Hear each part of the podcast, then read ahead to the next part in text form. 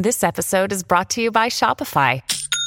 Forget the frustration of picking commerce platforms when you switch your business to Shopify, the global commerce platform that supercharges your selling wherever you sell. With Shopify, you'll harness the same intuitive features, trusted apps, and powerful analytics used by the world's leading brands. Sign up today for your $1 per month trial period at shopify.com slash tech, all lowercase. That's shopify.com slash tech.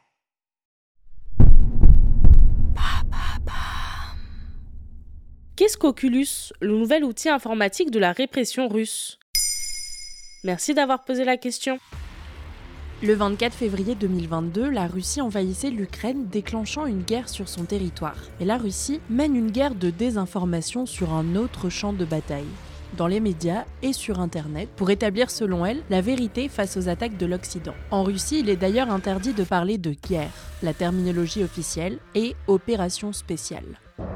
L'agence de presse de l'État russe, TASS, a annoncé le lancement d'un système informatique automatisé pour détecter du contenu qui va contre la loi russe, c'est-à-dire qui va contre le discours officiel. Ce nouveau logiciel, appelé Oculus, serait capable de passer le web au peigne fin en scannant 200 000 images par jour contre les 100 images et 100 vidéos qu'un humain pourrait analyser manuellement. Donc ça va fonctionner comment exactement? L'agence de presse TASS explique. Le système reconnaît les images, les symboles, les scènes et les actions illégales et analyse le texte des photos et des vidéos. Oculus détecte automatiquement des infractions telles que les thèmes extrémistes, les appels à des événements illégaux de masse, le suicide, le contenu pro-drogue, la propagande LGBT et plus encore. De façon générale, la création du système est une réponse aux provocations et aux actions anti-russes de la part des ressources étrangères. Ça fait penser au système de pare-feu chinois qui bloque les applications occidentales et filtre les informations accessibles sur les réseaux Internet chinois, même si la population contourne ces interdictions avec des VPN.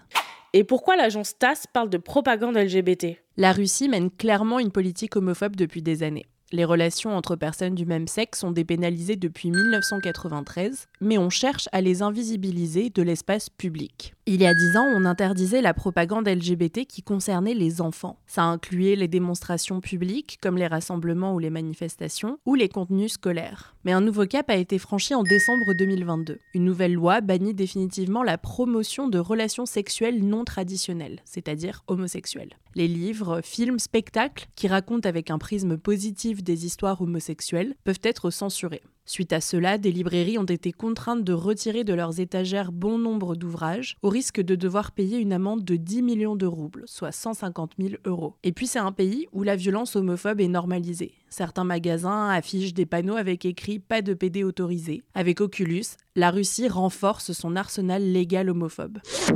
On peut se demander pourquoi mener cette croisade anti-LGBT dans ce contexte de crise Eh bien, c'est une façon de mener une guerre idéologique contre l'Occident. La rhétorique officielle accuse les pays de l'Ouest d'imposer leurs valeurs et leur idéologie. La Russie essaye aussi de rallier des pays conservateurs à leur cause. Le pouvoir russe présente d'ailleurs Oculus comme une réponse à une propagande anti-russe menée par l'Occident. Donc l'étau se resserre sur la population. Tout à fait. Avec Oculus, c'est une nouvelle étape dans la répression des libertés publiques. Depuis le début de la guerre, le pouvoir attaque les médias indépendants ou opposés à la guerre. Aujourd'hui, la population, surtout les moins aisés, est déjà partiellement coupée du monde extérieur à cause du trafic aérien restreint. Oculus va réduire leur accès à l'information étrangère. Alors que selon un sondage, 40% des jeunes veulent quitter la Russie, Poutine veut s'assurer le soutien de la population en lui montrant uniquement sa version de la guerre et du monde. Voilà ce qu'est Oculus, le nouvel outil informatique de la répression russe.